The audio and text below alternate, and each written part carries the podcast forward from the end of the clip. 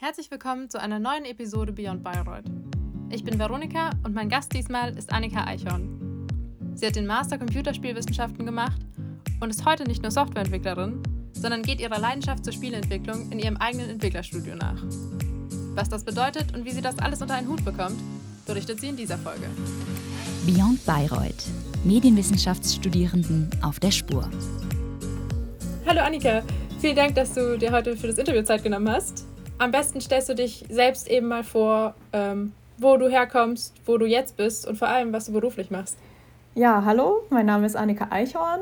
Ähm, ich bin aus Knetzgau in Unterfranken. Was ich jetzt mache, ich bin Softwareentwicklerin äh, in Teilzeit und habe auch eine eigene Spielefirma, bin selbstständig und ähm, habe mich 2017 eben selbstständig gemacht und entwickle Apps und Spiele. Genau. Sehr gut. Also ich würde mal mit deinem Teilzeitberuf anfangen. Äh, kannst du zum Einstieg einfach mal zusammenfassen, was die Firma macht und äh, was dein Tätigkeitsbereich ist? Ja, die Firma ist eine staatliche Lotterieeinnahme. Ähm, sie verkaufen quasi einfach äh, Lose an Menschen, die ähm, quasi äh, Lotterielose spielen möchten. Und ähm, ich bin in der IT-Entwicklung. Ähm, wir stellen Software her für ähm, den Betrieb an sich, also für die Abwicklung, den Kauf der Lose und alles, was damit äh, zusammenhängt. Genau.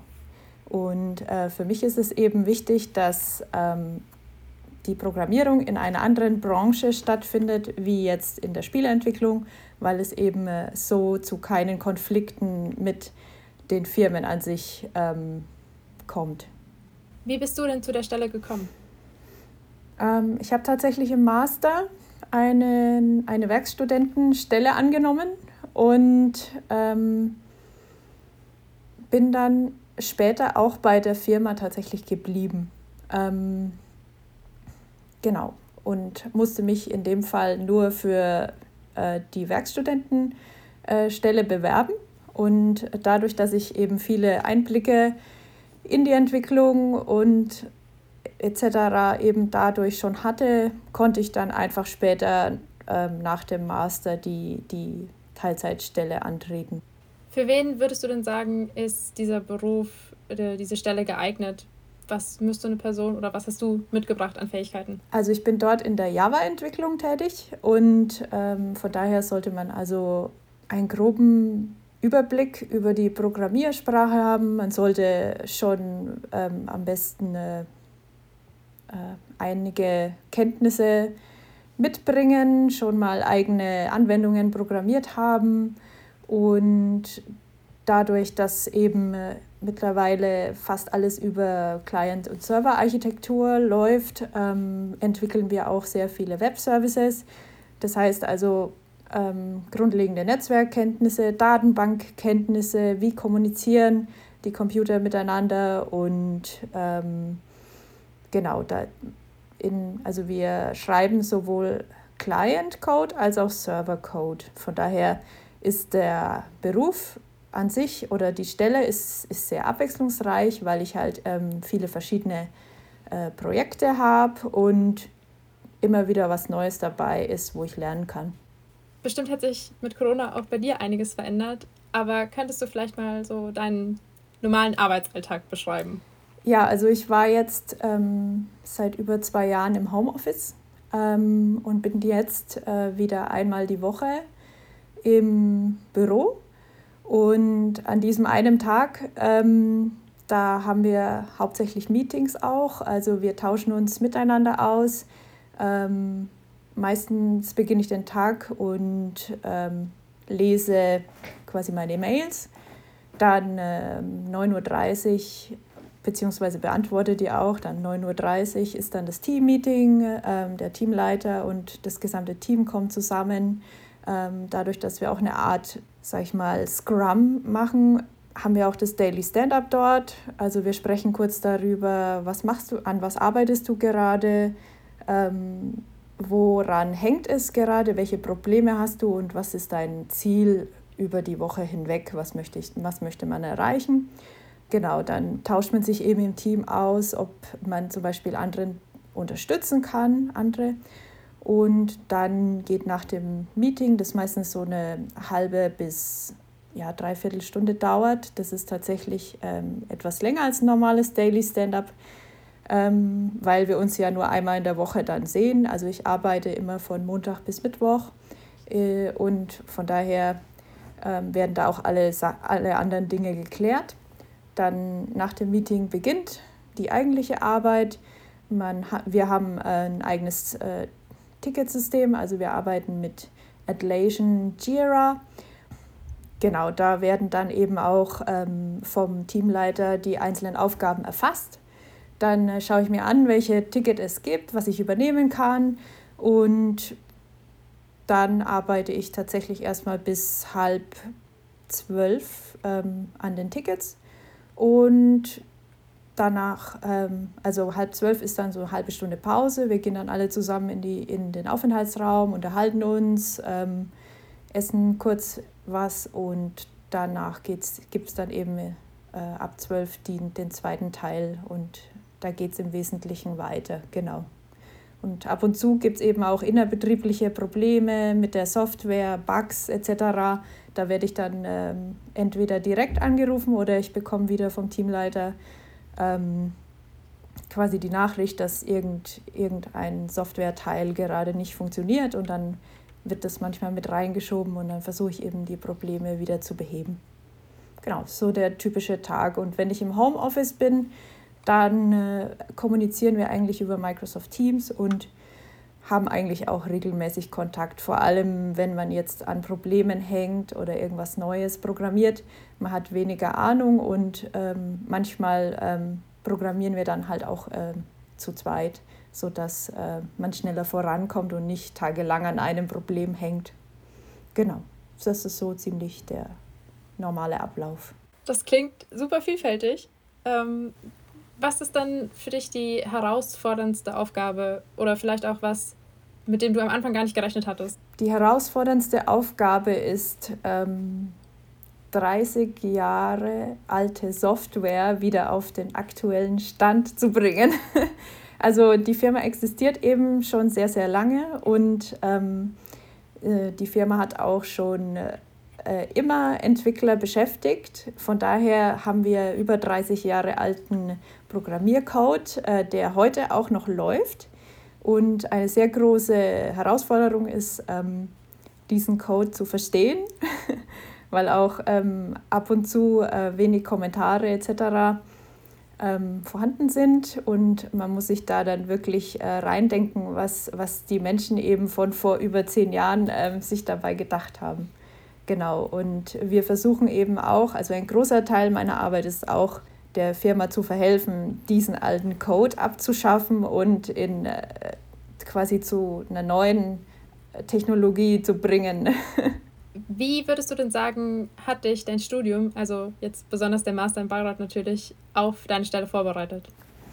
Tatsächlich wenig. Also der Master in Bayreuth ähm, ist, ich habe ja Computerspielwissenschaften äh, mit Schwerpunkt äh, Computer Scientist ähm, studiert.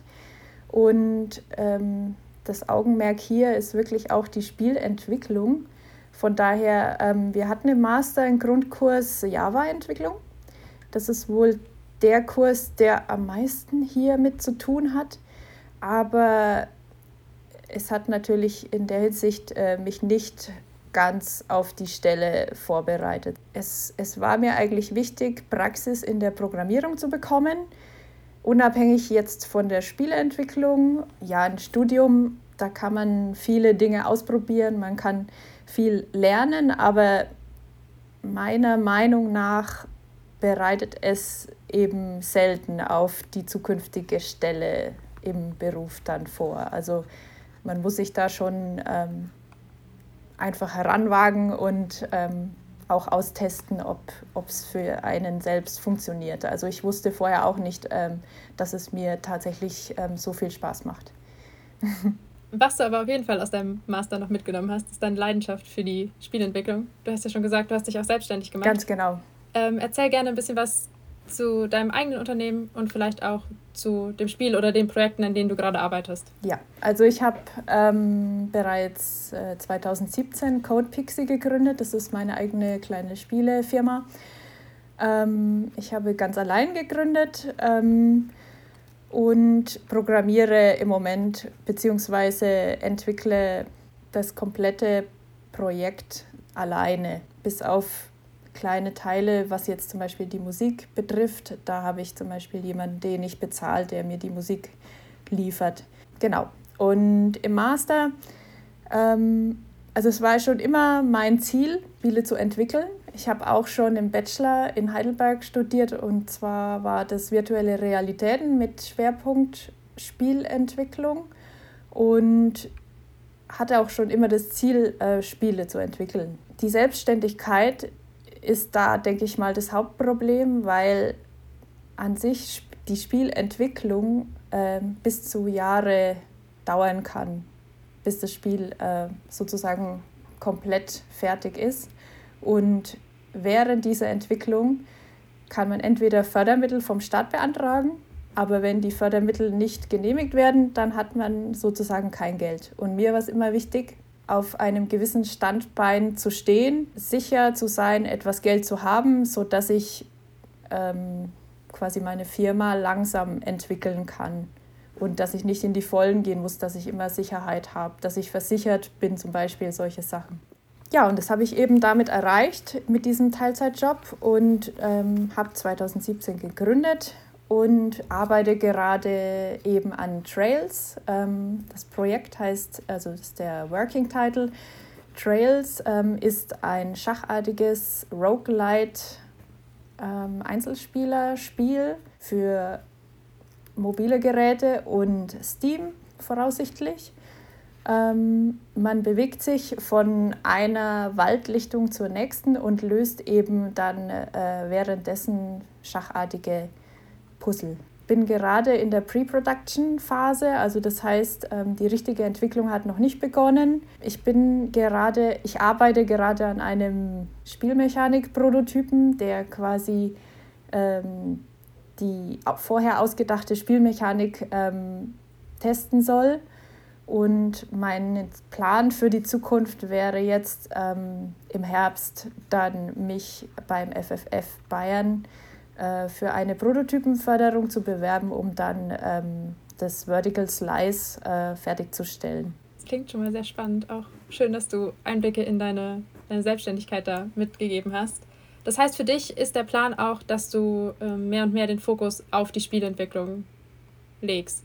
Auf jeden Fall. Also am Anfang war mir immer wichtig, dass die Firma sich auch von selbst trägt. Deshalb habe ich ähm, auch Aufträge von Kunden angenommen. Also seien es jetzt also Programmieraufgaben in jeglicher Art. Also ich habe auch Websites gemacht oder im E-Commerce-Bereich ähm, Online-Shops gemacht. Ähm, in der Java-Entwicklung natürlich auch ähm, Schnittstellen programmiert für Kunden.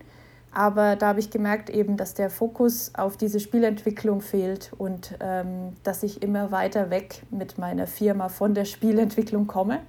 Und ähm, das hat mich ja sehr traurig gemacht, dass ich ähm, während Corona dann mich entschieden habe, tatsächlich ähm, keine Kunden mehr anzunehmen und voll den Fokus auf die Spieleentwicklung zu setzen, weil ich sonst befürchte, dass ich niemals fertig werde, weil einerseits äh, spricht es ja für mich, als Entwicklerin, dass ich viele Kunden habe, aber andererseits ähm, ist dann dieser Traum des Spieleentwicklers, äh, der rückt dann immer weiter weg und ähm, das möchte ich, also den Fokus darauf möchte ich nicht verlieren. Deshalb war ich jetzt auch beim Bayreuth Game Accelerator, das war von der Universität äh, Bayreuth und äh, dem FFF Bayern und ähm, von, vom, eine vom Staat äh, unterstütztes Pilotprojekt, wo man eben drei Wochen lang an seinem Prototypen arbeiten konnte. Und ähm, da habe ich mich im Februar beworben, wurde auch noch genommen und äh, konnte während diesen drei Wochen auch einen großen Teil meines ersten Prototypen fertigstellen und war auch ganz stolz, dass ich dabei sein durfte.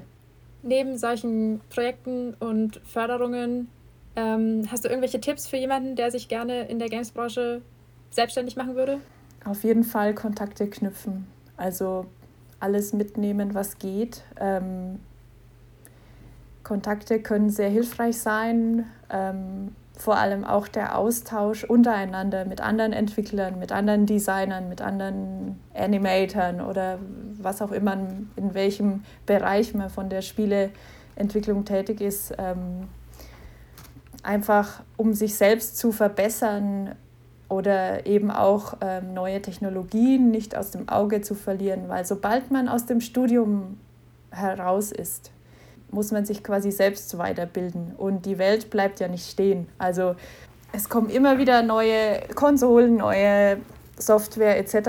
raus und so kann man eben sich auch auf dem aktuellen Stand halten beziehungsweise neue Trends mitbekommen und ähm, das wäre mal ein wichtiger Punkt, also Kontakte und Weiterbildung und ähm, zweiter Punkt ist eventuell auch noch ähm, nicht zu unterschätzen, wie wichtig Marketing ist.